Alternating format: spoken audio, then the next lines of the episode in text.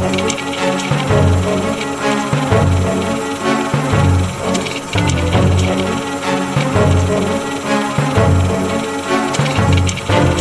und herzlich willkommen zu Anno. dem Podcast über aktuelle Forschung aus der Geschichtswissenschaft. Mein Name ist Philipp Jansen und ich begrüße alle zur 54. Folge. Im Gegensatz zu heute war im 18. Jahrhundert die Karibik ein menschenfeindliches Terrain und doch Ursprung des europäischen Reichtums. Sklavinnen schufteten für die französische Kolonialmacht, während sie von, von Soldaten der Kolonialarmee bewacht und von Kolonialistinnen zur Arbeit angetrieben wurden. Annika Rabke hat sich den Briefverkehr zwischen Europa und den Kolonien angeschaut und ist mein heutiger Gast. Hallo Annika. Hallo Philipp. Annika, bevor wir ins Thema starten, magst du dich einmal selbst vorstellen? Aber, aber sicherlich. Ähm, ich bin Frühneuzeithistorikerin an der Universität Oldenburg und ähm, aktuell Mitarbeiterin im sogenannten Prize Papers Projekt, das ist ein ähm, Akademienprojekt ähm, im Akademienprogramm der äh, Union der Deutschen Akademien der Wissenschaften und äh, beschäftigt sich mit den äh, gesammelten Kaperbeständen des ähm, britischen ähm, Admiralitätsgerichtshofs des High, ähm, High Court of Admiralty ähm, zwischen 1652 und 1815 und ähm, ich habe zu diesem Bestand ähm, schon promoviert, ähm, vor allem zu eben ähm, mehreren tausend Briefen, die ähm, da mitgekapert wurden und nie ähm, ihr Ziel erreicht haben. Insgesamt sind es 160.000 Briefe, die ihr Ziel nie erreicht haben, aber ähm, ich habe mich eben nur mit einem kleinen Ausschnitt davon beschäftigen können. Genau. Und ähm, das mache ich so. Das klingt total spannend, aber natürlich eine extreme Masse an Quellen, die du da hast. Ähm, Sag ich dir. Auf jeden Fall. Was mich dann natürlich einfach interessieren würde, wie bist du überhaupt auf dieses Thema gekommen? Ähm, äh, ich habe mich schon relativ früh in meinem Studium ähm, mit, äh, mit Medizin und Körpergeschichte befasst und ähm, habe auch meine, meine Masterarbeit in diesem Bereich geschrieben. Und als dann ähm, im Jahr 2012 unser Oldenburger Frühneuzeit-Team durch niederländische Kollegen auf diesen äh, Kapergutbestand, äh, die sogenannten Price Papers, aufmerksam gemacht wurde, äh, bin ich mit einem Team von, von damals äh, fünf anderen äh, NachwuchswissenschaftlerInnen nach London gefahren und wir haben einfach mal zwei Wochen äh, sichten dürfen, was da eigentlich so ist. Und ähm, da habe ich einfach aus äh, Interesse, also ich arbeite sowieso vor jeher mit äh, Französisch zu, zu französischem ähm, Material, da habe ich einfach aus Interesse mal in Sachen aus der Karibik reingeguckt. Einfach weil ich irgendwie Bock hatte auf Karibik. Mhm. ähm, und äh, habe dann festgestellt, dass eben einfach durch meine, durch meine eigene ähm, quasi Perspektive auf eben so Körper, Körper- und Medizinfragen, dass in dem da überlieferten Briefmaterial das einfach ein riesiges Thema ist. Und, ähm, und dass es eben auf so unterschiedliche Weisen aber verhandelt wird. Und dann habe ich gedacht, cool, da mache ich mal was zu. Hm, hm, hm, hm. Auf jeden Fall spannendes Thema, wo wir nachher gerne nochmal sehr, sehr lange drüber reden können, weil ich, weil mich das auch total interessiert und ähm, auch, auch glaube ich, gerade diese, diese unterschiedlichen Arten, wie man darüber spricht, sehr, sehr spannend wären. Aber lass uns vielleicht nochmal kurz, um die ähm, Hörerinnenschaft abzuholen, ähm, kurz darüber sprechen, ähm, wie es überhaupt zu diesen Kolonien dort in Frankreich gekommen ist. Ähm, mhm. So als ersten Startpunkt.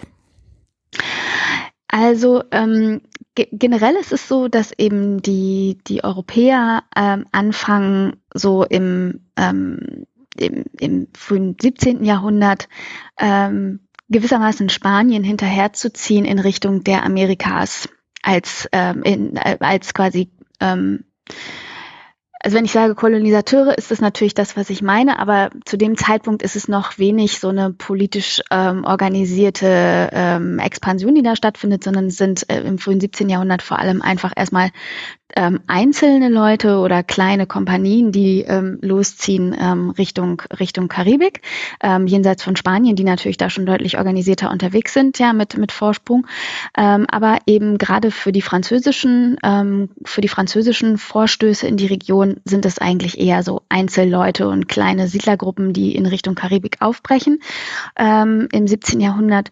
Und dann ab ähm, 1635 beginnt Frankreich als quasi Krone sich da zu involvieren und nimmt zum Beispiel dann ab 1635 Martinique als ähm, Kolonie äh, in, in, in Besitz. Ähm, und im Laufe des äh, 17. Jahrhunderts wird eben da der Einflussraum vergrößert. Es kommt als letztes ähm, das sogenannte Saint-Domingue, das heutige Haiti, dazu. Ähm, und ähm, man, am, es geht vor allem eigentlich in dieser Zeit darum, dass man, ähm, dass die Europäer anfangen durch ähm, quasi internen technologischen Austausch und Migration innerhalb dieses Karibikraums ähm, beginnen, das zu vollziehen, was ähm, später als ähm, von der Forschung als Zuckerrevolution äh, bezeichnet wird, nämlich eigentlich so einen so ein quasi proto- oder frühindustriellen Anbau von Zucker. Ähm, und da das alles, was damit ähm, in Verbindung steht, nämlich also zum Beispiel die, die Veränderung der Landschaft, also Rodung ähm, der, der Wälder oder, ähm, oder halt auch eben den Import von, von ähm, zunächst eben teilweise europäischem, aber dann vor allem eben versklavten afrikanischem, ähm, in Anführungszeichen Personal, was dann eben den, den Zucker anbauen soll. Es gibt auch andere äh, Güter, die dann angebaut werden, also natürlich ähm, Kaffee, ganz mhm. prominent, aber auch ja. sowas wie Indigo. Und man fängt halt an, dann im 17. Jahrhundert ähm, diese Kolonien, also überhaupt zu gründen in der Karibik und dann eben so eine Art, ja so unterschiedliche gewissermaßen anachronistisch gesagt, so Cash Crops anzubauen. Ja, ja, ja. Sehr spannend. Ähm, da gibt es ja auch ganz viele, ganz viele so Grafiken, die so zeigen, ne, wie dann wo aus was, äh, dass aus Afrika dann die äh, äh, die Menschen verschleppt werden und dann aus äh, aus der Karibik nach Europa der Zucker transportiert wird und so weiter und so fort. Was ist dann jetzt Ausgangspunkt deiner Studie? vor diesem Hintergrund? Äh, was ist so, also das Setting haben wir ja mehr oder weniger jetzt so ungefähr skizziert. Mm, aber was ist jetzt sozusagen der, der Startschuss oder der, der, der Ausgangspunkt deiner Studie? Hm. Also ich bin schon ein bisschen, ich bin ein bisschen später unterwegs. Ich bin ähm, im, im, im 18. Jahrhundert ähm, in der, in der Karibik gewissermaßen äh, am Start. Und da sieht die Situation schon etwas anders aus, weil ähm, sich da eben dieser ähm, es spitzt sich in vielerlei Hinsicht zu. Also einerseits ist es so, dass diese, diese Karibikkolonien ähm, zu diesem Zeitpunkt schon, äh, also meine, meine Studie beginnt in den 1740er Jahren. Das ist ähm, der Zeitpunkt, wo dann tatsächlich ähm, eben spanische ähm, quasi naja, Monopol ist immer schwierig gesagt. Also der ähm, Spanien, Spanien quasi den, den Handel mit versklavten Menschen ähm, äh, irgendwann öffnen muss ähm, zur Mitte des 18. Jahrhunderts und ähm, so dass eben Frankreich selber ganz intensiv einsteigt in, in eben den Handel mit versklavten Menschen und eben in seine eigenen und seine in seinen eigenen Kolonien, äh, vor allem eben in, in äh, Martinique und Guadeloupe und Saint-Domingue, vor allem Saint-Domingue, ähm, ganz ganz drastisch eben diese Produktion, äh, diese diese Zuckerproduktion anzieht und zwar unter echt brutalsten Bedingungen und da ähm, dann eben in riesigen riesigen Anzahlen versklavte Menschen hin ähm, schleppt und gleichzeitig sich aber die europäischen Mächte immer intensiver bekriegen. Darum mhm. haben wir überhaupt ja diese, diese, dieses Material, diese kaper, gekaperten Briefe, weil man, weil eben die Engländer dauernd mit Frankreich im Krieg liegen und dann sich da, ähm, die sich da also entsprechend gegenseitig die Schiffe unter den Nagel reißen. Ähm, äh, man hat also dauernd, teilweise wechseln diese Kolonien unglaublich oft den Besitzer. Also es gibt Inseln, die wechseln 23 Mal in irgendwie 100 Jahren den Besitzer. Okay. Ähm, oder ja, 150 Jahren. Ja, ja, ist hm. voll abgefahren. Ist doch immer jedes Mal voll der krasse Verwaltungsaufwand. Also es ist wirklich ähm, erstaunlich.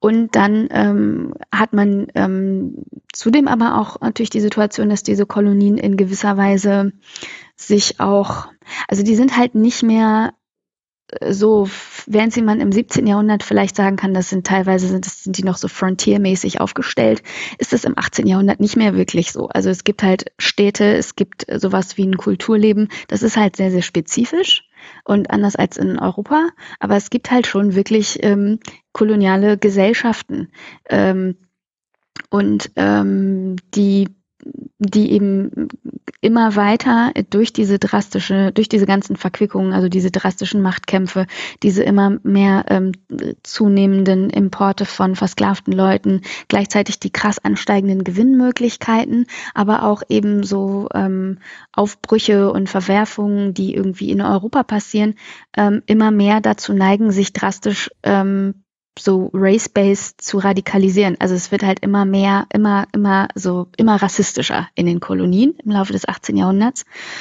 Und ähm, es gibt halt mittlerweile dann da auch eben eine große ähm, Anzahl von Leuten, die, ähm, die eben ähm, also es gibt eine große, große quasi People of Color Bevölkerungsschicht, mm, mm. die eben ihre, ihre Wurzeln auf beide Seiten, also sowohl die ähm, irgendwann versklavt importierten Afrikanerinnen und Afrikaner als auch die eben kolonisierenden Europäerinnen und Europäer ähm, zurückführen kann und die halt so dazwischen stehen und sich halt um ihre eigenen, ähm, für ihre eigenen Rechte einsetzen. Und äh, das ist praktisch dieser, der, der Punkt, an dem in dem die Leute, die ich da untersuche, ihre Briefe schreiben und in denen dann diese Positionierungen, die da stattfinden, hm. ähm, aus, aus meiner Sicht auch ähm, zu lesen sind. Ja. Also da da geht's dann halt auch richtig um was. Hm, hm. Kurze immer, Frage. Immer. Natürlich. Äh, um das kurz einzuordnen, noch eine Zwischenfrage oder ähm, wie viel, von wie viel versklavten Menschen sprechen wir roundabout, dass man eine Vorstellung davon hat, wie, wie viele mhm. da waren und vielleicht auch wie viele den entsprechenden Kolonialistinnen und Kolonialisten gegenüberstanden? Das ist tatsächlich eine, ähm, eine sehr legendenbehaftete Frage.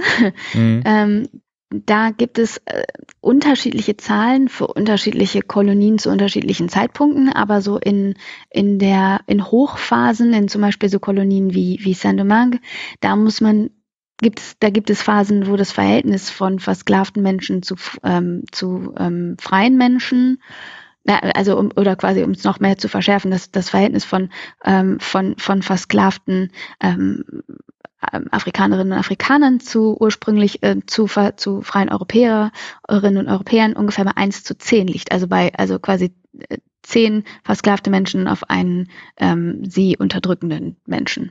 Mhm. Und ungefähr, also ähm, ich, wenn du das schon, das ist gerade schon einschränkend gesagt, dass es variiert, aber von wie vielen Menschen sprechen wir auf beiden Seiten roundabout? Also geht's eben, sind, also es sind ja wahrscheinlich mehr als 20 und, und, und, und 200, ähm, aber in welchem Rahmen reden wir da? Ähm, man redet teilweise so, ähm, also wir reden von, von Verhältnissen von mehreren hunderttausend zu eben ein paar tausend. Okay. Also ähm, das, also wie gesagt, es ist schwierig, das so ähm, für alle Kolonien da zusammenzufassen zu sagen, weil es so variiert. Aber die die drastischen, also in, im drastischsten Fall ähm, ist es eben ähm, eine vierstellig zu ähm, zu äh, fünfstellig. Ähm, nee, äh, genau, also also quasi äh, mehrere hunderttausend zu mehrere tausend Situation. Mhm, mh. ähm, das ist auf jeden Fall also das, schon mal gut zu wissen. Also ähm, also es sind sehr heftige demografische Situationen, die man da, die man da hat. Also es sind echt extreme, extreme Situationen. Ja, ja. Was ich ganz interessant finde, wenn man sich das aber mal so überlegt, ne, du hast dann zwar natürlich Militär da, wie ich in der An Anmoderation schon sagte, aber wenn du dann sagst, okay, die sind auch mitunter natürlich auch gebunden in den Konflikten mit zum Beispiel England oder der englischen Krone, mhm. aber dann hast du dann halt wirklich ähm, die, die, diese, diese vielen Menschen, also diese vielen versklavten Menschen gegenüber den relativ wenigen sie unterdrückenden Menschen. Und das ist, das ist, wenn du dann sozusagen mit dieser kleinen Gruppe dann diese große Gruppe unterdrücken willst, ähm, und irgendwie zur Arbeit antreiben willst und dann natürlich auch denkst, ah, okay, Gewinnmaximierung, Zucker, wir machen das Ganze nochmal größer, nochmal mehr, mehr, mehr, mehr, mehr. Äh, das hast du ja gerade schon gesagt, das ist so eine extrem krasse Spiralwirkung, die das dann irgendwie aufeinander hat ne, und dann schon sehr virulent dann auch werden kann. Ja, total. Also das, das, das abgefahren ist übrigens, dass es durchaus auch, also diese, äh, es war halt nicht so ganz einfach, die Kolonien immer mit ähm, Militär dann entsprechend auch zu versorgen. Mhm. Darum wurden ähm, Milizen gegründet, verpflichtende. Und in diesen Milizen gab es durchaus auch ähm, äh, versklavte Leute, die da dann dienen mussten. Also es war, wurden unter anderem auch versklavte Leute eingesetzt, um, um zum Beispiel andere ähm, versklavte Leute, die eben in die Maronage, also in die, in die Flucht, ähm, sich ähm, sich bege begeben hatten, wieder zu finden. Ähm, also man, man hat Sklaven ja auch intensiv dazu eingesetzt, andere Sklaven zu disziplinieren und zu ähm, und zu ähm, zu kontrollieren. Das ist halt nochmal ja so eine total perfide mhm. ähm, perfider Punkt ähm, äh, daran.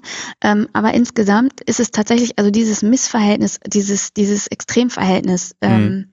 Das ist immer wieder auch ein riesiges Thema in der ganzen Forschung dazu. Ähm, weil es natürlich auch immer wieder angeführt wird als Grund dafür, warum, ähm, warum es eben so brutal wurde oder warum halt gerade zum Beispiel in Saint-Domingue, wo, wo das Verhältnis einfach so ganz besonders heftig war, ähm, die, die, ähm, das Regiment so, also das, das oder die Unterdrückung so ganz besonders brutal wurde. Ich finde das persönlich keine zufriedenstellende Erklärung, also weil ähm, für mich das halt nicht erklären kann, warum teilweise das einfach so unglaublich sadistisch geworden ist.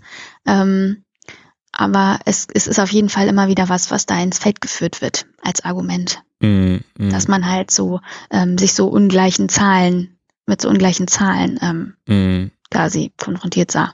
Ja, aber das ist ja ein guter Einwand einerseits von dir als auch von der Forschung, also sozusagen, dass du die Forschung nochmal kontextualisiert siehst, um, um zu sagen, so ja, verstehe ich, aber sozusagen die Art und Weise der Radikalisierung, der Unterdrückung ist halt schon irgendwie nicht mehr nur darauf zu führen, dass es da so ein Missverhältnis gab. Das war nochmal eine gute ein guter Hinweis, ähm, den du da gegeben hast. Ja, weil also wir kennen ja aus Europa im 18. Jahrhundert und überhaupt für die frühe Neuzeit kennen wir ja so Aspekte wie das Theater des Schreckens und so weiter und so fort. Aber ähm, wir haben halt hier nicht irgendwie einen, ähm, in, in den Kolonien haben wir halt nicht einen strafenden Staat. Im Gegenteil, es gibt sogar, also es gibt halt ja eine, eine, eine Regelung, also quasi eine Gesetzeslage dafür, wie mit äh, versklavten Menschen umzugehen ist, nämlich den sogenannten Code Noir ähm, ab Ende des 17. Jahrhunderts, wo ganz klar geregelt ist, welche Strafen wie anzuwenden sind. Und ähm, das heißt, es gibt eine, eine quasi ähm, obrigkeitliche Anordnung dafür. Und das wird eben äh, und, und äh, versklavte Menschen haben theoretisch sogar die, theoretisch natürlich, ne, die, mhm. die Möglichkeit, irgendwie ähm, sich Hilfe zu holen, falls ähm, ihre ähm, ja, also die, die Menschen, die, denen sie gehören, ähm, sich an ihnen irgendwie übermäßig ähm, strafend vergehen. Ähm, und von den ganz wenigen Fällen, ähm, wo das tatsächlich dann, wo es irgendwie wirklich ähm, zu irgendwie einem, einer rechtlichen ähm, einem rechtlichen Einspruch kam, wissen wir, wie unglaublich brutal das werden kann und natürlich von so Tagebüchern ähm, und solchen Sachen von von PlantagenbesitzerInnen. Mhm. mhm. Ähm, aber es ist, das ist halt alles einfach nicht dasselbe wie irgendwie eine, eine obrigkeitlich geregelte ähm, Strafkultur. Da ist einfach irgendwie total sadistisch die Sau rausgelassen worden. Und wie gesagt, das ist für mich einfach nicht zu erklären, damit, dass man halt irgendwie Angst hatte, dass man halt außer ähm, nicht in der Zahl irgendwie sich wehren kann oder so. Mhm, mhm. Sondern da muss, müssen andere Dynamiken am Werk gewesen sein. Mhm, mhm, mhm, Spannend. Die aber sozusagen auch nicht Fokus deiner Arbeit waren. Nein, genau, nicht genau. nur. Ein, ein Randfokus. Genau, genau, genau. Nee, aber das ist ja nochmal gut zu sagen, dass wir jetzt sozusagen jetzt da, da jetzt abbiegen und, und uns äh, über, über eben die Briefe und, und, und Dokumente unterhalten, die du dir angeguckt hast, dass die Hörerschaft jetzt nicht denkt, so, warum reden wir jetzt darüber nicht, sondern über andere Dinge. Das finde ich nochmal, auch nochmal ganz wichtig zu sagen. Ähm, die Briefe. Mhm. Wie hast du dir die angeschaut ähm, und wie bist du da rangegangen, dir das irgendwie zu systematisieren oder auch nicht zu thematisieren? also wie hast, was hast du mit diesen, mit diesen Quellen gemacht? Ähm, also ähm, man muss sich das wirklich so vorstellen. Also es ist, ähm, es ist, glaube ich, für, für für Frühneuzeitler äh, ähm, ist es, glaube ich, so ein bisschen wie Weihnachten, da zu sitzen in diesen Price Papers, weil es wirklich so ist, dass man ähm, eben dann eine Kiste bekommt und man hat keine Ahnung, was man da findet, weil der Bestand zu dem Zeitpunkt, als ich geforscht habe, jetzt mittlerweile ähm, arbeiten wir ja in unserem eigenen Projekt daran, dass ähm, äh, also an diesem an diesem Bestand, aber ähm, und sortieren den natürlich auch mit, aber zu dem Zeitpunkt, als ich halt meine Disforschung gemacht habe, war der eigentlich weitgehend komplett also weitgehend unsortiert. Das heißt, man kriegt eine Kiste und da ist, kann alles Mögliche drin sein. Und in vielen Fällen war es halt einfach einfach bündelweise Briefe, die halt zum Teil noch gesiegelt waren, aber zum Teil halt auch nicht. Und ähm, das ist einfach ein, also ich habe, glaube ich, also es müssen mindestens so 4000 Briefe sein, die gewesen sein, die da so durch, durch, durch meine Hände gegangen sind. Und dann muss man irgendwann sich echt irgendwie äh, Wege oder, oder so, so Systeme überlegen, wie man da überhaupt rangeht, was man überhaupt aufmacht. Also irgendwann habe ich halt alles, was ähm, zum Beispiel klar markiert war als Kaufmannskorrespondenz, habe ich ähm, erstmal vernachlässigt, weil Kaufmannskorrespondenz halt oft eigentlich oder zum größten Teil nicht die Informationen enthält, nach denen es mir so, ähm, um die es mir ging. Ähm, ähm und ansonsten habe ich ganz viele Briefe geöffnet, wo ähm, äh, zum Beispiel ähm, klar Familienadressaten waren, also ähm, Frauen oder auch ähm, ähm, zum Beispiel irgendwie ähm, äh, Priester, ähm, weil die oft irgendwie so eine Botenfunktion hatten. Also Briefe gehen, gehen halt dann oft an die und werden dann weitergereicht. Also ich habe halt einfach versucht, nach allen, also mir, mir quasi Koordinaten zu schaffen, die mich darauf hinweisen können, welche Briefe für mich vielleicht relevant sein können. Und ich habe aber wirklich auch mit diesen mehreren tausend Briefen noch an der Oberfläche gekratzt. Also es ist so viel mehr in diesem Bestand. Ich könnte, ich hätte dies, ich hätte da noch, also noch zehnmal mehr Briefe angucken können, mindestens. Darum, also es war halt ein Riesen, ähm, ja, also es, es, es war ein heilloses äh, Chaos teilweise und ich musste das wirklich einfach ähm, über irgendwie so alle möglichen Koordinaten, die ich mir geschaffen habe, irgendwie systematisieren dann. Hm, hm, hm, hm, hm. Jetzt ist ja dein Fokus ähm, deines Projekts sind ja Körper. Und mhm. ähm, ich habe da ehrlich gesagt keine Vorstellung davon, wie Körper im 18. Jahrhundert aussah. Ähm, wollen wir vielleicht mich und auch äh, die Hörer mhm. äh, erleuchten, ähm, was einfach, was Körper im 18. Jahrhundert bedeutet, was das für dich bedeutet, wie das aussah, wie darüber gesprochen hm. wurde? Darüber will ich immer gerne reden, Philipp.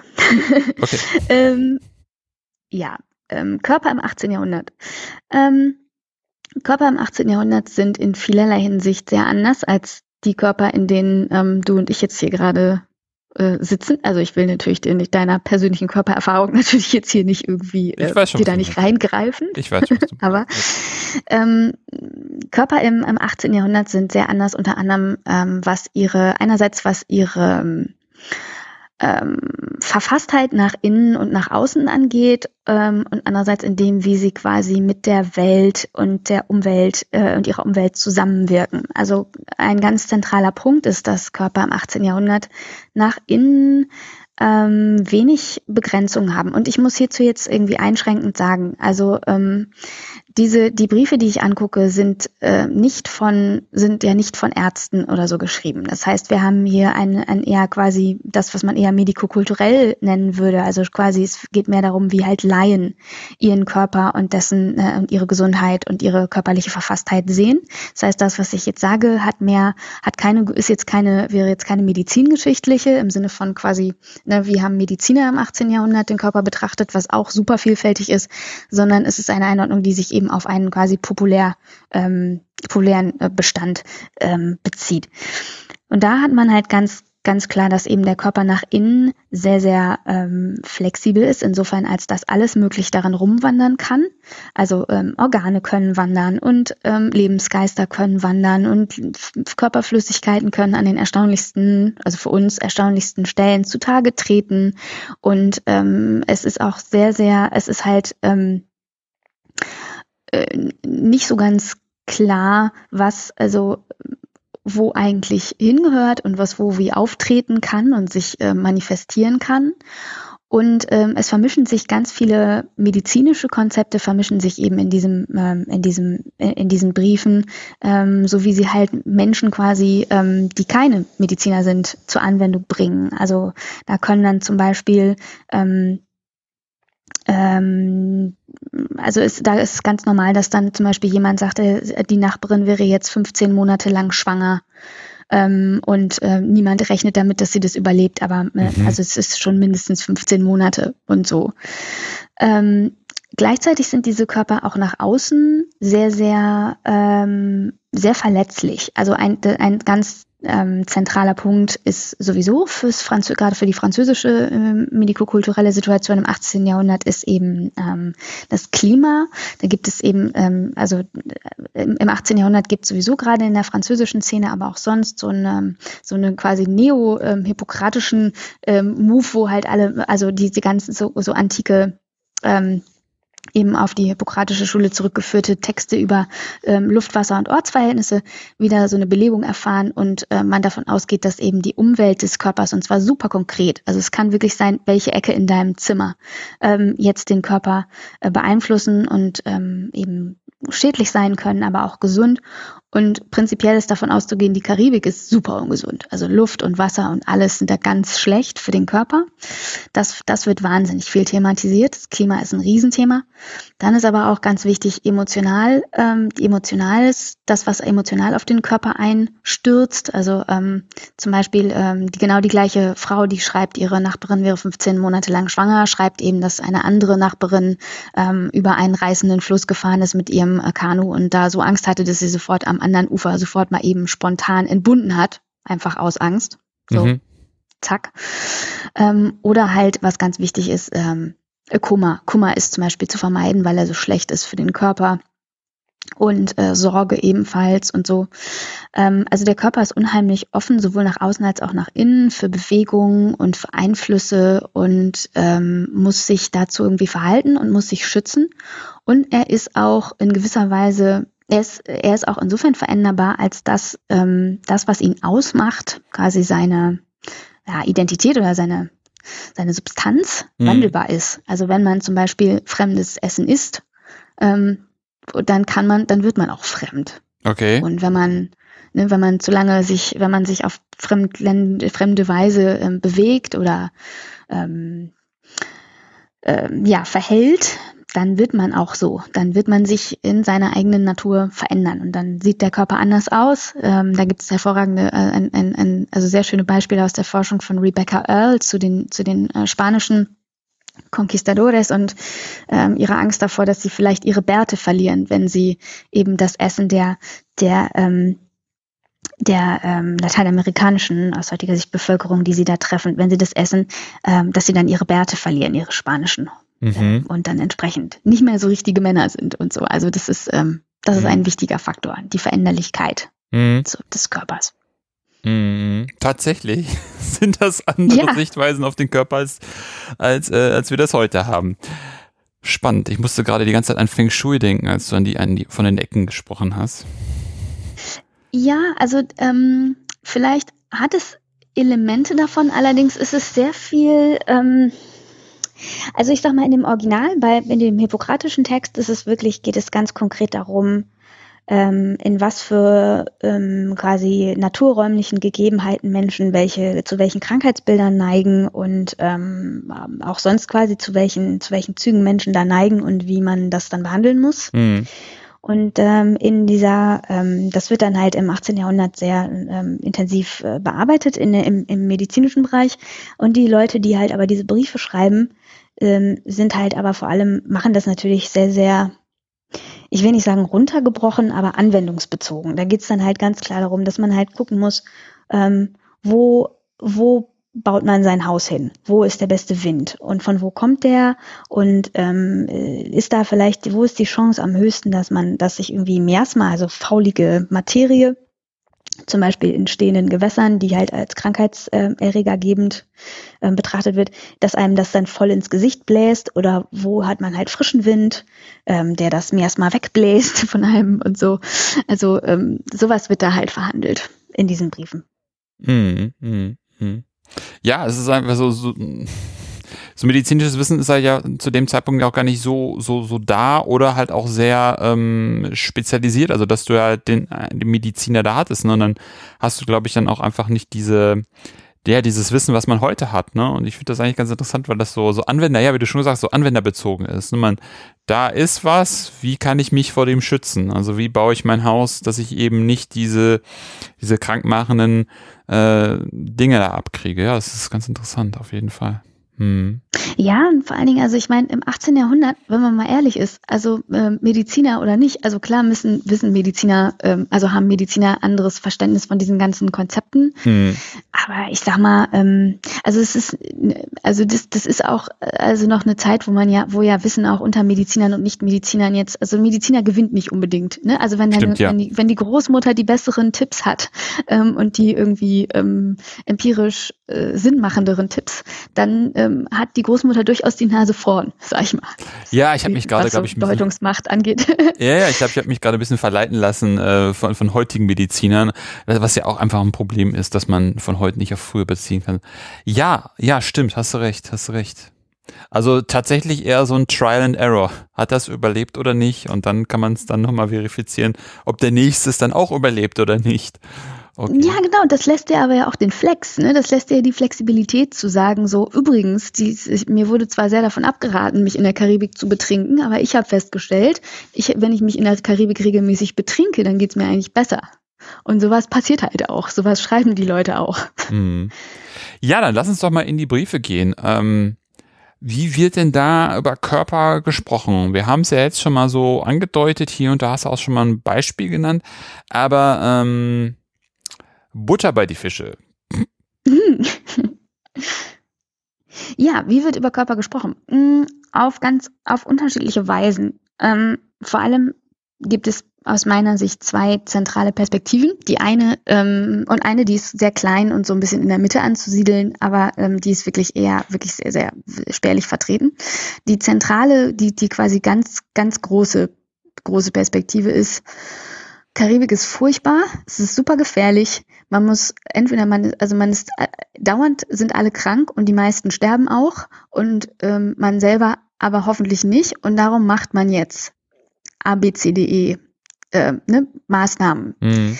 Ähm, es gibt ganz viele Briefe, die sich mit überstandenen Krankheiten auseinandersetzen und die detailliert erzählen.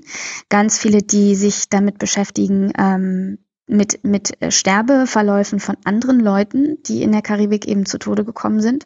Ganz viel ähm, Prävention. Wie geht man damit um? Was macht man? Ähm, wie wie ähm, kümmert man sich damit äh, um sich, wenn man krank ist und wie sorgt man vor für den Fall, dass man krank wird? Und natürlich, wie verhindert man, versucht man zu verhindern, dass man krank wird. Ähm, ganz viele, äh, das ist so die eine Großperspektive, also quasi Karibik als große Bedrohung mhm. für Leib und Leben. Und die zweite Großperspektive, die aber schon in sich deutlich kleiner ist, aber schon auch sehr groß, ist, ähm, aber schon auch, schon auch wichtig, ist ähm, Karibik. Hier ist nicht Europa, das heißt, hier gelten andere Regeln und da hier ja die ähm, das ganze 17. Jahrhundert mit seinen Piraten und dem ganzen Kram gezeigt hat, dass es hier eigentlich gar keine Regeln gibt, kann man sich hier auch entsprechend benehmen. Das heißt, man lässt körperlich absolut die Sau raus. Man ähm, äh, vor allem in also da ist der, groß, der große Themenbereich eben Sexualität. So mhm. da wird einfach so richtig krass ähm, einfach mal gelebt ähm, und ähm, aber durchaus auch sowas wie ähm, Alkohol und Tabakkonsum, ähm, Ernährung und halt natürlich auch ne, dieser dieser Bereich Gewalt, den wir vorhin schon thematisiert haben, obwohl der in den Briefen sehr sehr sehr wenig vorkommt. Aber das muss man da einfach einfakturieren. Ähm, aber insgesamt ist, sind das so die beiden Großperspektiven. Also einmal eben als Bedrohung, andererseits als Raum, wo man einfach richtig machen kann, was man will. Mhm. Und dann, ähm, ne, Bedrohungen sind eigentlich egal. Und die dritte ganz kleine Perspektive, das sind Leute, die sagen, ja, äh, bin jetzt hier und geht mir auch gut. Äh, Typische Briefe. Wie genau, dem Ferienlager. Genau. Also so, wie aus dem Ferienlager. Ja, obwohl da gibt's dann halt so Leute, die auch so ein bisschen angeben und schreiben, ich bin hier ganz dick geworden, ich schicke dir meine alten Klamotten, weil die passen mir nicht mehr. Das ist sehr wichtig, dann, dann ist man eben ne, schön. Mhm. Ähm, wenn, man, wenn man schön dick geworden ist, dann ist man körperlich angekommen. Ja. Das, äh, das ist gut. Was ja ganz spannend ist, wenn wir, wenn du, wenn du beim ersten Punkt gesagt hast, so ähm, Karibik als der Ort, ähm, wo, wo es mit der Gesundheit, äh, wo man gesundheitlich aufpassen muss. Ähm, ich würde ehrlich gesagt den, die Punkte nochmal irgendwie aufgreifen, weil mich würde nämlich schon interessieren, also wie, wie, wie übt man denn Prävention? Also wie achtet hm. man denn darauf, nicht krank zu werden? Hm.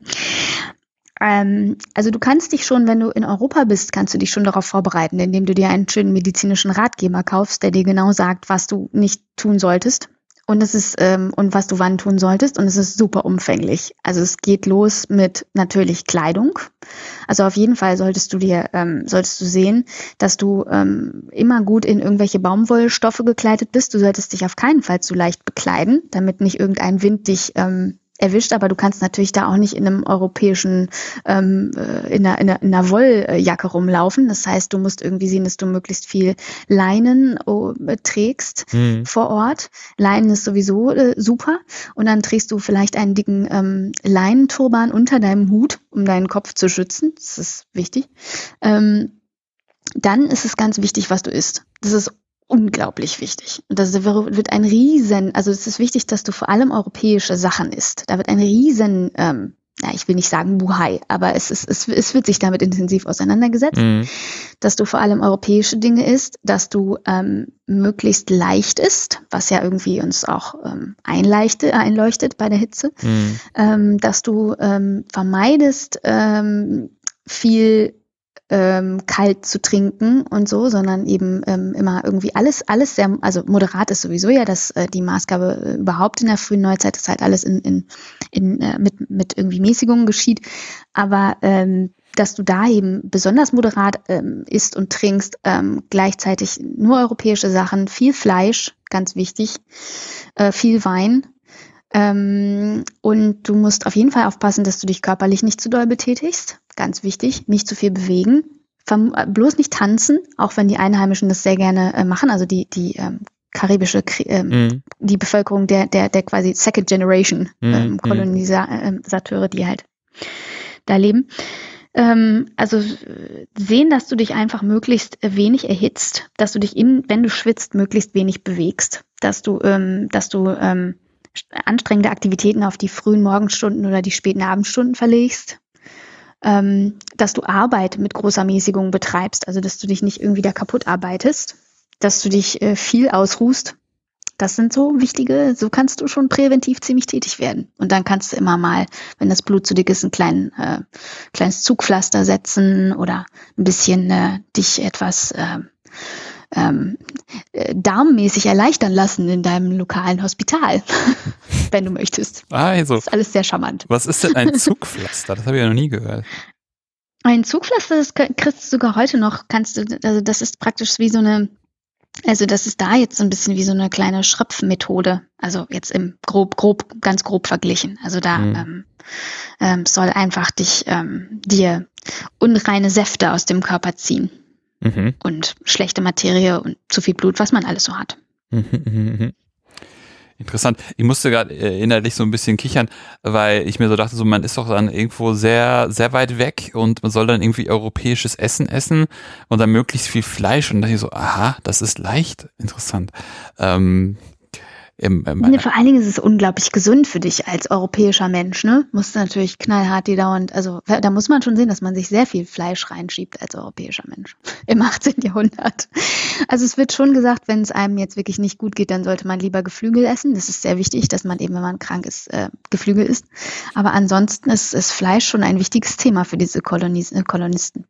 Ja, weil ich, ich finde es so, so interessant, weil du, weil du ja schon aus, sozusagen aus dem, aus dem, aus dem Ratgeber äh, zitierend gesagt es ging immer ums Moderat und finde es dann einfach ganz interessant, wenn man sich über Karibik, Karibikwetter ungefähr vorstellt, so mindestens 30 Grad ja schon äh, die ganze Zeit und dann, dann, dann trinkt man da äh, Wein.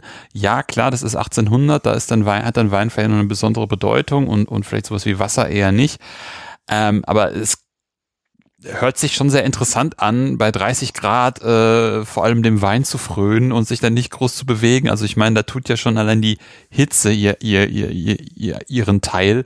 Ähm, interessantes ja, Leben. Ich finde immer, man kriegt schon, man ist schon latent verkatert, wenn man es nur hört. Genau. Ähm, und, und äh, kopfschmerzig, aber ähm, also einer meiner absoluten Lieblingsbriefe ist von einer ähm, vermutlich älteren Dame, die sehr, sehr grummelig äh, schreibt an ihre Cousine und unter anderem sich darüber beschwert, dass nun aufgrund des Krieges, der Krieg unterbricht ja dauernd die Versorgungslinien, was bedeutet, dass eben diese sehr wichtigen europäischen Lebensmittel oft dann nicht ankommen, so wie sie sollen und ähm, das ist das, was man in den Kolonien dann, in diesen französischen Kolonien als Hungersnot bezeichnet. Also nicht, dass es nichts mehr zu essen gibt, sondern dass es keine europäischen Sachen gibt. Das ist sehr wichtig. Und ähm, diese Frau schreibt nun äh, ihrer Cousine, ähm, dass die Wahrscheinlichkeit da ist, dass sie bald keinen Wein mehr bekommt und dann müsste sie Wasser trinken und dann wäre ihr eigentlich auch egal, ob sie lebt oder stirbt, weil Wasser, das geht nicht. Also wenn sie keinen Wein trinken kann, dann ist auch eigentlich alles egal. Okay. Das ist, das ist gut. Das ist gut. Ja, aber das ist auf jeden Fall ein ganz, denke, ganz, ganz ne? guter Hinweis nochmal für, für, für das Selbstverständnis. Also, ne, wie bewertet man die Situation, dass halt einfach aufgrund vielleicht des Ratgebers, der der der ähm, hobbyistischen äh, Tradierung von was tu was tust du lieber, was lässt du lieber, ähm, man dann einfach sich so so da reinsteigt und sagt so hier ist, hier ist Hungersnot, ne? Es gibt kein Wein und auch kein Fleisch mehr. Wie soll das weiterlaufen? Ja, absolut. Und also das ist ja, wenn man sich überlegt, dass die Leute damit verbinden, dass ihre Körper, wenn sie halt das das, das lokale, die lokalen ähm, Gewächse und mhm. Früchte essen, dass ihr Körper sich dann in seiner Identität tatsächlich verändert, dann ist das tatsächlich ja auch, also ich meine, es ist, ich, ich amüsiere mich darüber auch immer oft und mhm. es ist lustig irgendwie aus heutiger Sicht, aber eigentlich ist es überhaupt nicht lustig für die, für die entsprechenden Zeitgenossen, weil es, weil es eben so eine potenziell fundamentale Veränderung dessen, was man ist, ähm, mit sich bringen kann. Ähm, und weil das dann natürlich auch dazu führt, dass man unter Umständen Zugehörigkeit einbüßt. Also dass man eben nicht mehr mhm. nicht mehr zu den Menschen gehört, zu denen man sich eigentlich zählt. Mhm. Ähm, und damit hat es dann wiederum ja auch eine, eine, also nicht nur, dass es halt irgendwie gesundheitlich eine Rolle spielt, sondern auch ja wirklich fürs ähm, fürs ähm, Zugehörigkeitsgefüge ähm, wichtig sein kann für die Leute. Und ähm, darum sind also diese diese Textpassagen, die irgendwie sicher ähm, die ja schon irgendwie so ein bisschen schmunzeln lassen, dann also für die Zeitgenossen halt tatsächlich einfach echt bitter ernst. Ja klar, du hattest es ja vorhin auch gesagt, ähm, dass, dass die Fremde auch auf die auf die Menschen abfärben kann und das dann natürlich, hast du ja auch recht, danke nochmal für den Hinweis, äh, es sind natürlich solche Sachen an, an, an Nahrung festzuhalten und zu sagen, wir, wir ernähren uns hier europäisch in diesem fremden Land, ähm, ist dann natürlich immer noch so diese, der Versuch, irgendwas von dieser, von dieser Heimlichkeit, Heimlichkeit äh, von dem Unfremden sozusagen, ähm, noch, doch, noch zu, noch, noch hochzuhalten, noch, noch zu praktizieren. Mhm. Ja. Ja, auf jeden Fall. Mhm. Das ist, das, das ist ein super Gedanke, auf jeden Fall. Dass, dass man da dann einfach nochmal schaut und, und ich muss die ganze Zeit an, an diese Sendung, an diese Serie auf Achse denken mit Manfred Krug.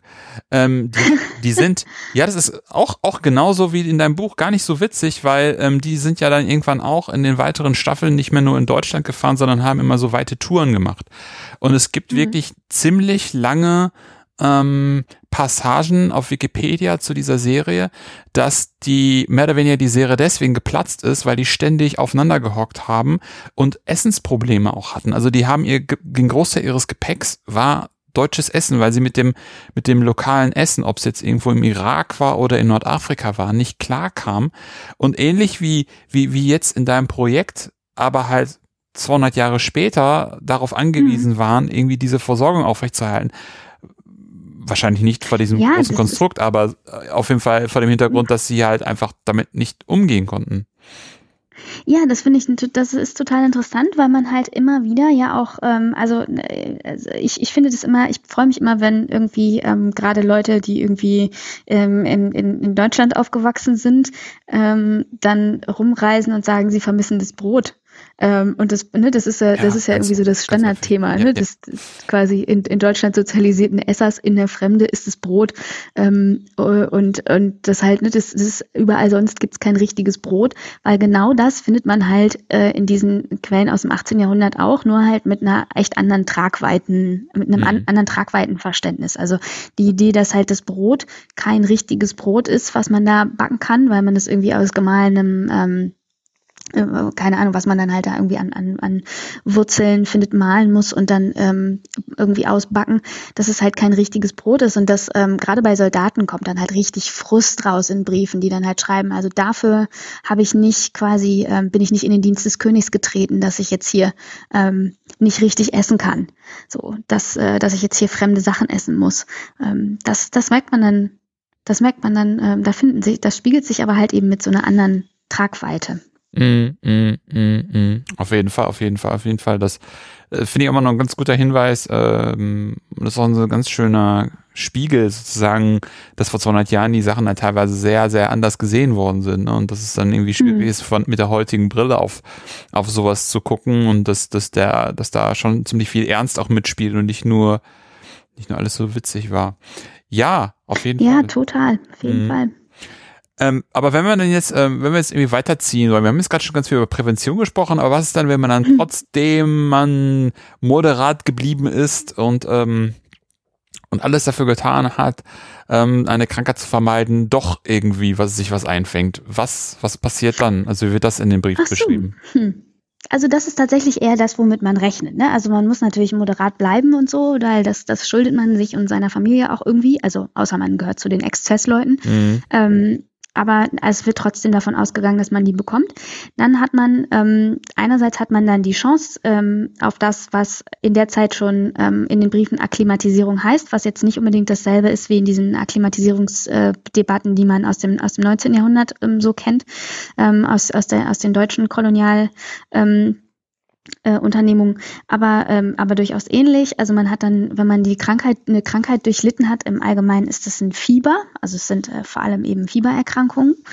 Ähm, wenn man das durchlitten hat, dann hat man die Chance, dass man hinterher ähm, dann ähm, besser zu Wege ist in der Karibik. Das wird dann so ein bisschen, teilweise wird das so ein bisschen wie so eine, die Leute schreiben teilweise, ist ein Tribut, den man zahlen muss. Also eine Krankheit ist, ist der Tribut, den man entrichten muss an, okay. die, an, die, äh, an die Kolonie.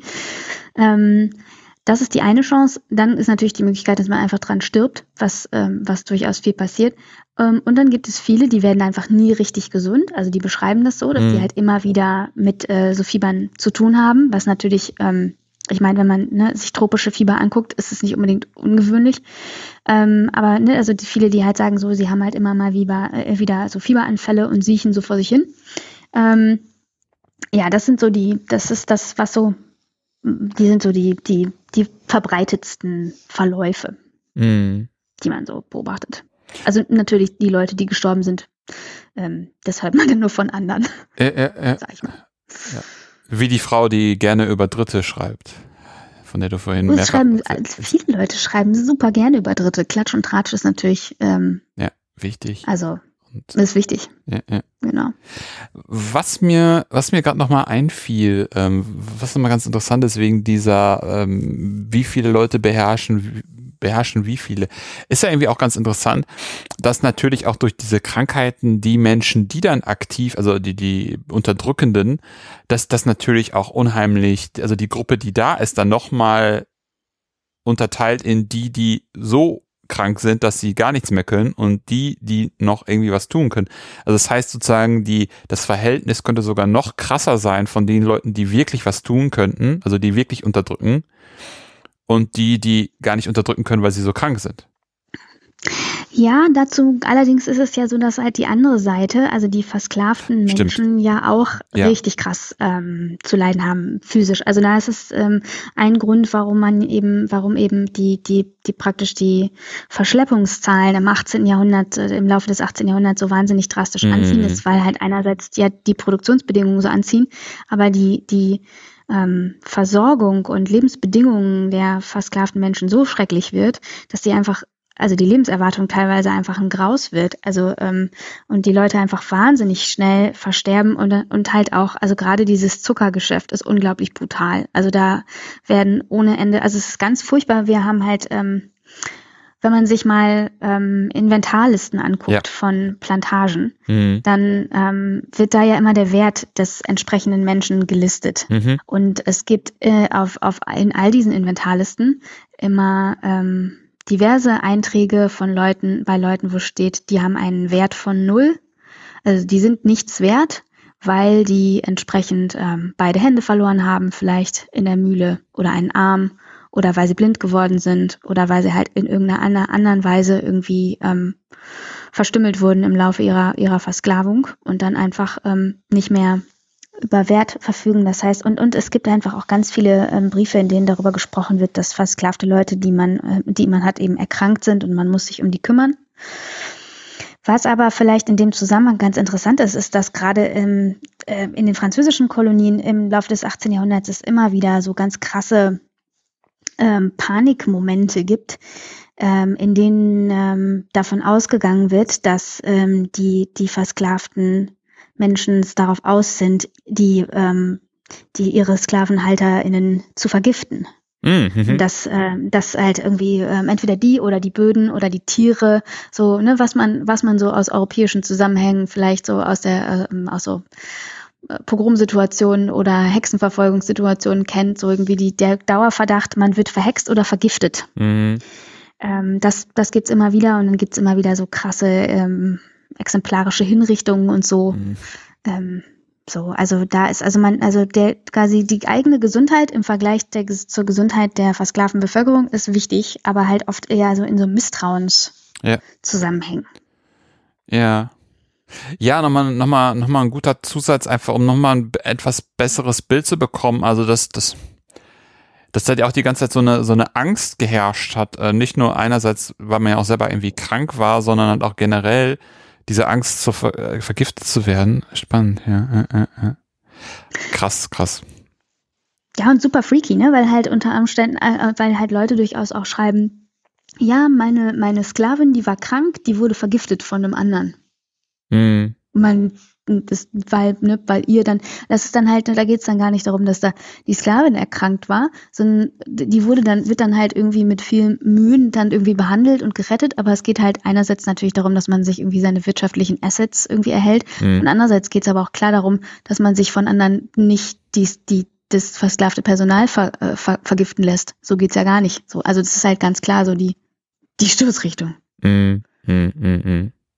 Ja, ist aber auch, ja, es ist, es ist ja auch so, so ein ganz krasser Balanceakt, ne? Einerseits, wenn du es ja gerade sagst, die, die Arbeits, Arbeits, ähm, Umgebung ist einfach sehr feindlich, sei es allein die Karibik, dann auf so einer Plantage zu arbeiten, jetzt allein auf so einem Feld, äh, weil, weil harte körperliche Arbeit, dann teilweise irgendwelche Arme in irgendwelchen Mühlen zu verlieren, plus dann noch ähm, Kolonialisten oder Kolonisateure, wie du sie, wie du sie vorhin genannt hast, die ähm, dann einfach ähm, Angst haben, dass da irgendwer irgendwen vergiften könnte, plus dann einfach manchmal so krass reagieren und so Gewalt, krasse Gewaltausbrüche haben, dass da irgendwas dann noch, da, noch on top dann passiert. Also wie du es gerade gesagt hast, exemplarische Hinrichtungen und so weiter und so fort, um da irgendwie eine Art von Ordnung, Hierarchie, aufrecht zu erhalten, die einfach in hm. sich und allein auch schon aufgrund von der Karibik per se sehr fragil wirkt.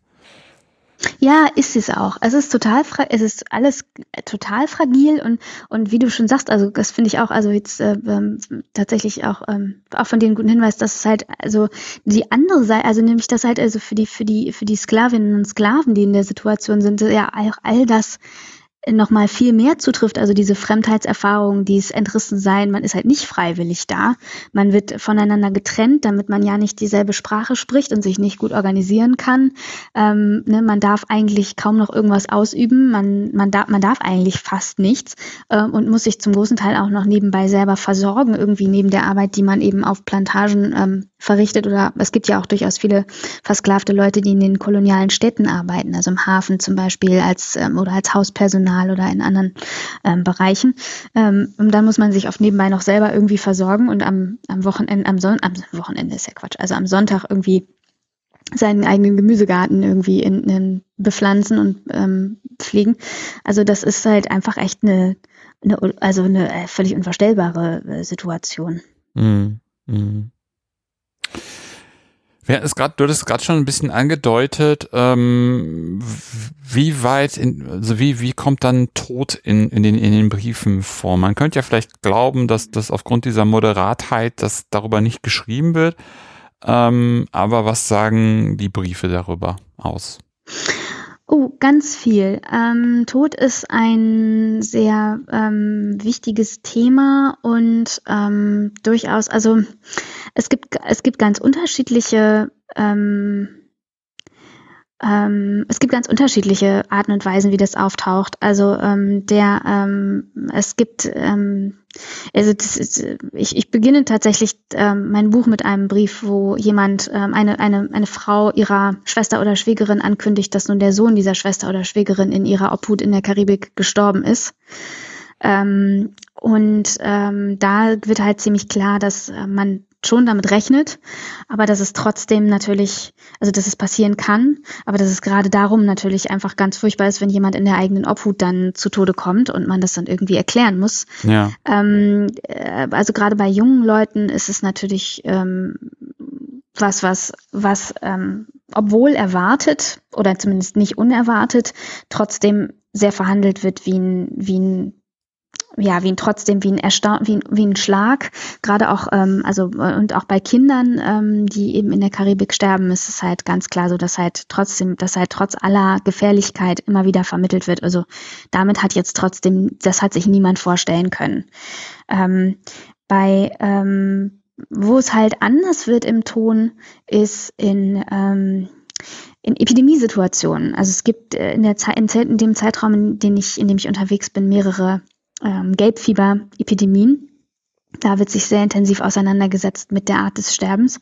Und da wird dann natürlich wirklich so, dass, wie es halt in Epidemiesituationen ähm, ist, wird halt gerade so dieser, dieser Massenaspekt des Sterbens ähm, sehr hervorgehoben. Und dann wird darüber geschrieben, wie man halt sich organisieren muss, um quasi die die Kranken ins Hospital und dann die zu tragen und die Toten wieder aus dem Hospital raus und ähm, wie ähm, wie unerwartet das halt ist, dass dann oder wie erwartet es ist, aber dann halt, dass es dann immer die die die diejenigen trifft, die eigentlich am kräftigsten sind und ähm, sowieso sowieso muss man sagen, also in der Karibik ähm, diejenigen, die es am ersten als erstes reißt und als heftigstes am heftigsten reißt, reißt sind eigentlich ähm, junge und gesunde Männer. Das ist so, das gehört so zum zum Narrativ dazu ähm, je fitter und, und ähm, aktiver der Mann, desto, desto, ähm, desto schneller hat's ihn ähm, in, diesen, in diesen Erkrankungen. Und ähm, sowas wird da halt dann ganz intensiv thematisiert. Also es, es kommt auf die Situation an, aber es ist ein sehr intensiv besprochenes Thema, das Sterben.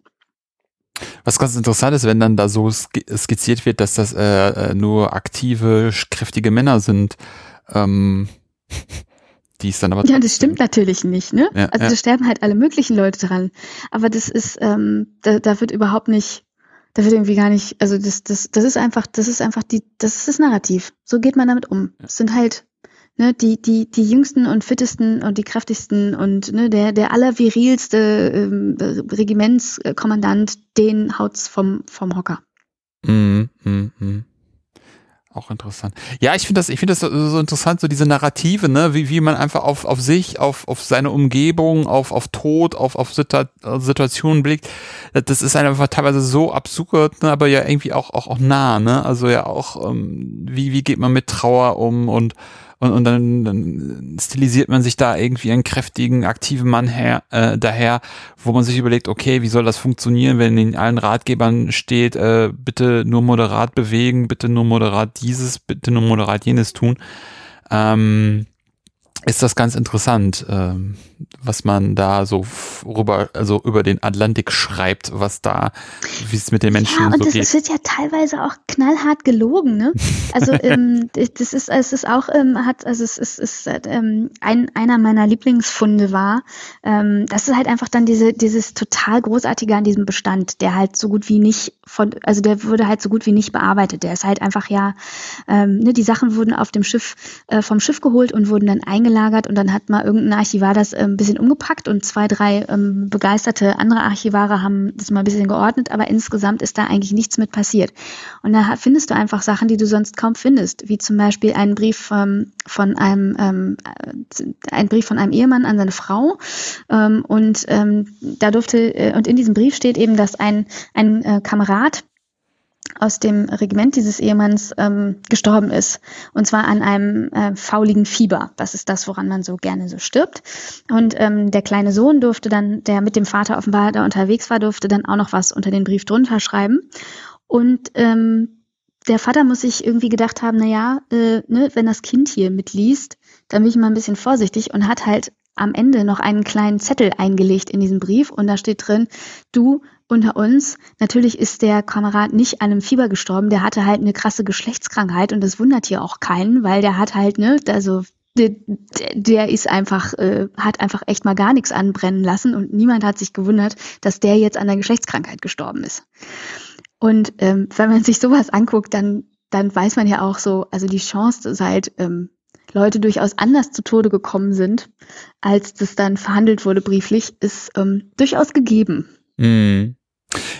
Schöne Überleitung, Annika. Vielen Dank dafür. ähm, dass wir nochmal vielleicht über diese eskapistische ähm, Fac äh, Facette der, der Briefe irgendwie sprechen.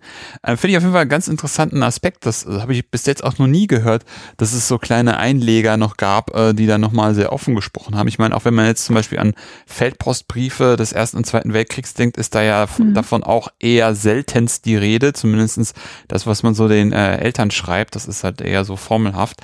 Aber was sagt ähm, halt, was sagen die Briefe, die du dir angeschaut hast, über nicht moderates Verhalten aus?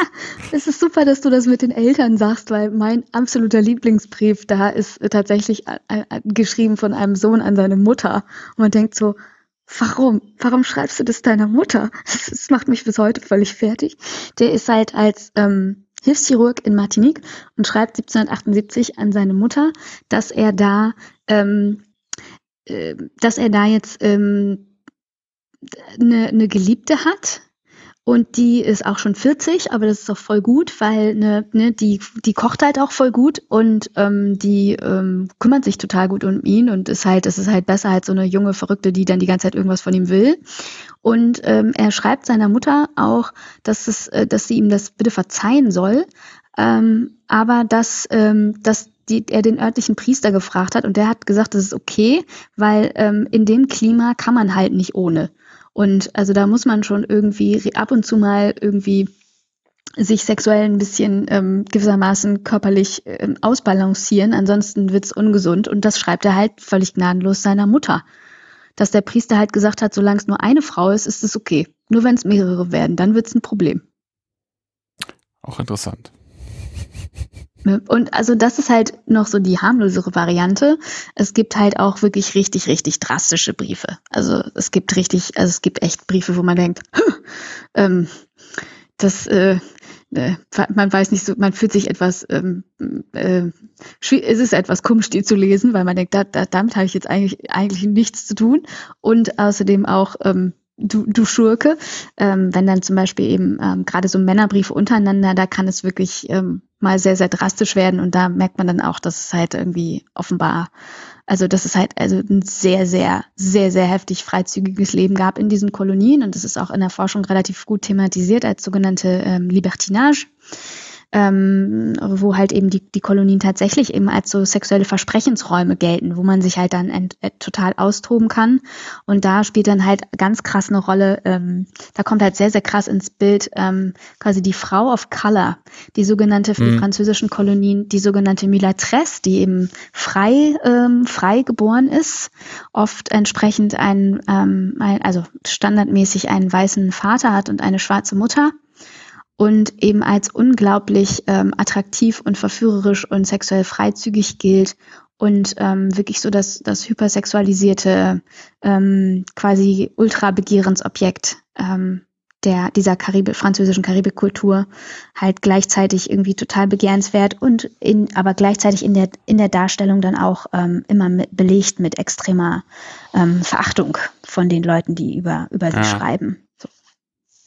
Ah, das ist da, kommt da immer sehr raus. Also es gibt da aber sozusagen keinen äh, sexuellen Kontakt zwischen ähm, weißen Koloni Kolonisateuren und den ähm, versklavten Menschen, also Frauen. Doch, ohne Ende, ohne Ende. Das ist ein Riesending. Also, ach, das ist ganz, da gibt's eine, so eine Standardquelle, ist ganz furchtbar. Ähm, das ist das, das Tagebuch des jamaikanischen Plantagenbesitzers äh, Thomas Thistlewood. Das ist so ähm, in der in der Karibik-Forschung ähm, ist das eins der einer der eine der Standardquellen, ähm, wo Thistlewood halt, ähm, ich glaube, ach, ich will jetzt nicht will nicht lügen, aber ich meine, es sind mehrere tausend ähm, Situationen beschreibt, ähm, wie gesagt, in der Zahl vertue ich mich gerade, glaube ich, möglicherweise, aber es sind auf jeden Fall unglaublich viele Begebenheiten beschreibt, in denen er seine ähm, Sklavinnen, also den in irgendeiner Weise mit denen irgendwie ähm, sexuell ähm, unterwegs ist und also ist davon auszugehen, dass er die einfach mannigfaltig einfach vergewaltigt. Mhm. Das ist ein Riesenthema. Also ähm, sowohl die, die, ähm, also es gibt also es ist, es ist, auch das ist so, das ist so facettenreich, weil halt einerseits gibt es ähm, natürlich unglaublich viel Vergewaltigung mhm. und Ausbeutung. Und ich meine, so eine versklavte Frau, die ist einfach, was soll die machen? Die hat ja keinerlei Chance. Also wenn der, wenn, wenn, wenn der ähm, äh, entsprechende Besitzer beschließt, ne, dass, dass äh, er die jetzt da irgendwie entsprechend ähm, meint, vergewaltigen zu wollen, dann was soll die, was soll die tun? Ähm, aber was halt auch ähm, zu beobachten ist, ist gerade so in den frühen Jahren, in in den, im, im 17. Jahrhundert gibt es halt, ähm, also es gibt ja durchaus eine ähm, sich ent schnell entwickelnde ähm, Off-Color-Bevölkerung, die oft auch durch tatsächlich legitime Heiraten entsteht. Also es gibt auch einfach, äh, gerade im 17. Jahrhundert, wo das noch nicht so ähm, politisch nicht so reguliert ist, gibt es halt auch noch deutlich ähm, Heiraten zwischen, zwischen ähm, europäischen Männern und afrikanischen Frauen. Und dann gibt es entsprechend auch daraus resultierend ähm, Kinder, die halt in legitimen Ehen zur Welt gekommen sind und die dann auch erben. Und, ähm, und selber, äh, und dadurch gibt es halt, ähm, wenn man dann ins 18. Jahrhundert kommt, in den meisten Kolonien durchaus eine kleine, aber nicht, nicht ähm, irrelevante ähm, Pflanzer-Elite mhm. ähm, of Color. Und die spielen halt natürlich echt eine Rolle und die sind auch politisch sehr aktiv. So, das, das ist, das ist, ähm, das ist sehr wichtig. Und insofern ist es halt, also gerade diese, diese, diese Frage von irgendwie Zusammenleben und Ausbeutung und Beziehung ähm, ist total komplex. Es ist ganz schwierig, das, ähm, also da, da gibt es es gibt da unglaublich viele Situationen, aber was man zugrunde legen kann fürs 18. Jahrhundert, es gibt einfach eine zunehmend scharfe Trennung und was Leute im Privatleben praktizieren und darüber reden, dann wiederum die Briefe auch sehr deutlich, mhm. weicht deutlich, weicht total ab davon, was ähm, gesetzlich vorgegeben ist, was man ja auch sonst so kennt. Ne? Und dann schreiben zum Beispiel Europäer darüber, dass sie dachten, sie könnten jetzt in der Karibik irgendwie so eine Verwalterstelle bekommen auf einer Plantage, aber dass das halt nicht geht, weil die Plantagenverwalter alle ihre, ihre illegitim geborenen geborenen, aus äh, Beziehungen mit versklavten Frauen geborenen Söhne da draufsetzen und so. Mm, mm, mm. Ah, auch, auch ganz interessant, wie dann einfach sukzessive dann da ähm, ja Regeln ausgehebelt werden, weil einfach die die die diese diese äh, eskapistischen Arten oder Auswüchse ähm, eben dazu führen, dass dass da halt diese ja diese diese neue Generation entsteht.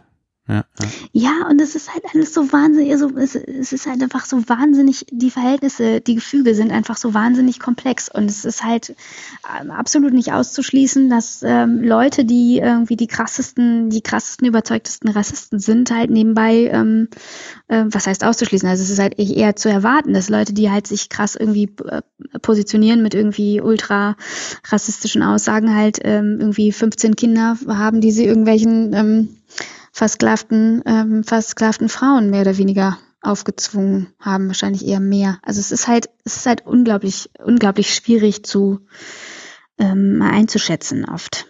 Man kann halt nur sehen, was für Narrative nach Europa gelangen und die sind einfach sehr, sehr, ähm, oft sehr, sehr, äh, was heißt, die sind einfach zu, die sind einfach unglaublich ähm, auf, auf Trennung und Segregation aus. Hm. Auch wieder, auch wieder so ein, so ein spannender, so ein spannender Hinweis. Vielen Dank nochmal dafür, weil das ist ja, zeigt dann ja auch irgendwie so, das eine heißt nicht, dass die andere, also zum Beispiel, also die, die eine Aussage, eine sehr, sehr rassistische, sehr, sehr auf Rassentrennung bezogene Aussage, wir die Weißen, da die schwarzen, versklavten Menschen, die hier für uns schuften oder für uns arbeiten, ähm, heißt halt nicht, dass, dass, dass man sozusagen nicht trotzdem ähm, die, die, die Grenze übertritt, indem man sozusagen da schwarze Frauen vergewaltigt, versklavte Frauen vergewaltigt. Nein, genau. Also es heißt, es heißt einfach, ähm, also letzten Endes ist es, ist es, also ich glaube, dass, dass es da ganz, also dass man da einfach letzten Endes immer ähm, die, die situativen Interessen im, ja. im Blick hm. haben muss. Und ähm, dass da, da wird ganz viel einfach krass Interessenpolitik äh, betrieben.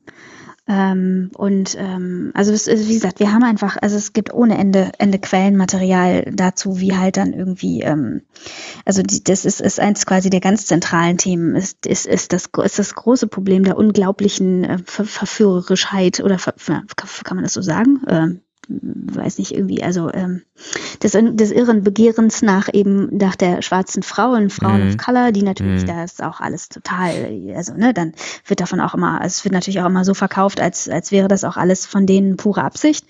Ähm, man selber kann ja kaum was dafür, ist ja klar. Mhm. Ähm, ähm, und ähm, das ist aber, also was mich einfach immer total fasziniert, ist die Frage, ähm, gab es das wirklich nicht umgekehrt, weil umgekehrt ist natürlich ultra verpönt, ne? also ne, die also weiße weiße Frauen und irgendwie ähm, ah, okay. schwarze mm. Männer, vielleicht mm -hmm. auch noch versklavt, aber ich kann mir das nicht vorstellen, dass es nie stattgefunden hat. Also es ist, mm. ähm, ich habe einmal in einem Kirchenbuch, ähm, als ich ich war, äh, durfte einmal in die Karibik fahren ähm, und da forschen, das war natürlich total cool und da habe ich in einem Kirchenbuch was gefunden, was vielleicht auf so ein ähm, Verhältnis hindeutet, aber es war jetzt nicht belastbar genug, dass ich das hätte hm. ähm, ins Buch packen wollen. Aber ich denke immer, das, das muss eigentlich doch stattgefunden haben. Ich kann hm. mir das nicht vorstellen, dass das nicht auch gegeben hat. Hm, hm, hm. ja. Ich, ich finde es halt irgendwie so also ganz interessant. Ich denke immer noch so ein bisschen über diese ähm, über diese rassistischen Briefe nach und dann diese diese mhm. zig Vergewaltigung und frage mich so die ganze Zeit, ob das nicht eigentlich so ein Feigenblatt irgendwie ist. So alles hier läuft alles okay. Gibt es eine ganz klare Trennung und hier wird auch nichts getrunken und auch nichts und auch äh, äh, passiert auch nichts sexuell und alles irgendwie moderat und äh, dass sich sozusagen zu Hause keiner Sorgen macht und auch keiner irgendwie nachguckt, sag ich mal. Ähm, und dann lässt man da halt irgendwie so richtig hart die Sau raus. Also ich finde das schon ähm, Voll, also ich, ich finde Feigenblätter noch und nöcher, also noch und nöcher, auch mit Bezug auf, auf Gewalt. Also was ganz äh, spannend ist, ist, dass halt man sich gegenseitig das immer zuschiebt. Also es ist natürlich ähm, nicht, nicht schick, ähm, seine also man will ja, ähm, genau wie ja, wie ja, also äh, es gibt ja auch in den europäischen Kulturen gibt es ja ganz striktes Schicklichkeitsvorstellungen mhm. für Gewalt. Mhm. Zum Beispiel, ne, man, also wie, welch viel Gewalt man Schutzbefohlenen und letzten Endes sind, ist ja, sind ja die versklavten ja. Menschen äh, Schutzbefohlene, wie viel Gewalt man Schutzbefohlenen angedeihen darf. Ne? Du darfst ja deine, deine Ehefrau zum Beispiel züchtigen zu ihrem eigenen Wohl, aber du darfst sie halt nicht quälen. Und ähnlich verhält es sich, ähm, verhält es sich dann in dem, wie man so darüber spricht, mit Sklaven und dann schieben sich zum Beispiel Engländer und Franzosen jeweils so Grausamkeits-Legends ähm, ja. zu, dass man halt sagt, ja, die Engländer, die quälen die ganze Zeit ihre Sklaven so und umgekehrt, ja, in den französischen Kolonien ist es ganz schrecklich, wie die ihre Sklaven quälen. Und äh, als und man selber hat natürlich, also es, es wird dann so getan, als täte man das, äh, als täte man das selber nicht und wäre furchtbar fair und irgendwie würde höchstens mal jemanden ein bisschen züchtigen, wenn es halt ja. nicht anders geht. Aber ähm, weil halt, ne, das, also das Feigenblatt ist schon erfordert. Also man will schon nicht dastehen wie jemand, der die ganze Zeit irgendwie ähm, genau. macht, was er will. Also da hast ja. du absolut recht. Ja, ja. Spannend, spannend, spannend. Ja, das ist natürlich auch so witzig, ne? Also wenn man dann, wie du es gerade sagst, die Engländer und die Franzosen sich da gegenseitig Quälereien zuschieben, wo halt ganz klar ist, der Kotzüchtigung ist noch im, im Rahmen äh, da, genau. damals und alles, was darüber hinausgeht, ist dann Quälerei. Ähm, sehr, sehr, sehr, sehr spannend. Huiuiuiui. Ja. Ähm, ja, bin ich auch. Hi. Annika. Das, Philipp. das, das war, ähm, ist, ich finde es ein total spannendes, spannendes Thema. Ähm, Gerade wenn man die vielleicht auch eine Vorstellung davon hat, wie es im 18. Jahrhundert eben in Kontinentaleuropa aussehen, was da für Ideen und auch ähm, moralische Vorstellungen waren, ist das echt ein krasses, ähm, krasser Kontrast, dein Buch. Wenn die Hörenden das genauso sehen wie ich und sich gerne nochmal was ähm, weiter leserisch vertiefen wollen, was könnten wir ihnen, was könntest du ihnen empfehlen? Ähm, also wer ähm, sich, wer, wer vertiefen möchte über diesen ähm, Libertinage-Aspekt, ist auf jeden Fall sehr, sehr gut beraten ähm, mit Dor äh, Doris Garraways ähm, The Libertine Colony. Das ist ein sehr, sehr gutes Buch. Und ähm, Lisa ähm, The Winters, ähm, The Mulata Concubine, da geht es sehr viel um diese, ähm, diese, diese Sexualisierungsaspekte. Ähm, ansonsten ähm, kann ich prinzipiell, ähm, also ich, ich, ich suche jetzt, ich, ich weiß nicht, wie es ist mit, mit der Empfehlung der, der französischen ähm, Literatur, ähm, wie viele Leute Lust haben, Französisch zu lesen. Da kann ich sonst nur empfehlen die Werke von Leo Elisabeth und Abel Alexis Louis. Und ähm, ansonsten ein, ein super ähm, ein Einführungsding in diese ganze Karibik im 18. Jahrhundert ist ähm, von Trevor Bernard und John Garrigus The Plantation Machine. Das kann ich, ähm, kann ich nur empfehlen als, ähm, als so ein Grundlagenwerk. Und es vergleicht Jamaika und Saint-Domingue. Da ist dann auch äh, für die Leute, die sich vielleicht für Großbritannien interessieren, ähm, was dabei. Generell Bernard und Garrigus, da macht man nie was falsch. Ja. Für Karibik. Und ein Buch hast du noch unterschlagen? Ach so, sollte ich meins empfehlen? Natürlich. War das die Idee? Das war okay. auch eine Idee. Also, ja.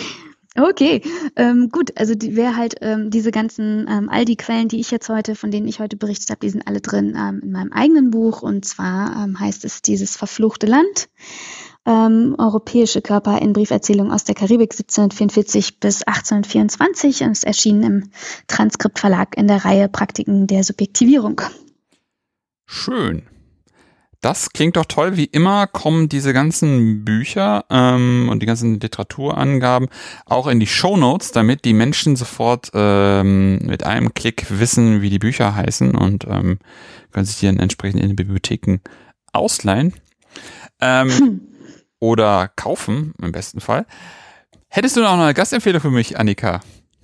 Ja, Philipp, wenn ich du wäre, würde ich mich mal ähm, unterhalten mit Eva Brugger, ähm, die hervorragende Forschung macht zur Entwicklung äh, von Märkten und zu ähm, Biberfell ähm, im, äh, in, den, in den frühen quasi Amerik nordamerikanischen ähm, Kolonialzusammenhängen und zu Händlerinnen und äh, der, der Generation oder dem Schöpfen von Wert und Wertverständnissen und die sehr, sehr interessante Sachen macht. Und man kann da viel lernen über ähm, Biber und was man damit anstellen kann und ähm, wilde Abenteurer und Abenteurerinnen äh, in der frühen amerikanischen Kolonisierung.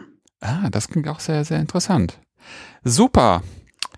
Herzlichen Dank auf jeden Fall, Annika, für dieses spannende Gespräch über eine Zeit, die mir wieder relativ fremd ist. Und von da ist es immer wieder toll, äh, Gäste wie dich zu haben, die mir ähm, da einfach noch mal ein paar Sachen erzählen können. Das war ein sehr, sehr spannendes Gespräch. Vielen, vielen Dank dafür. Ich danke dir, Philipp. Es hat Spaß gemacht. Das freut mich sehr.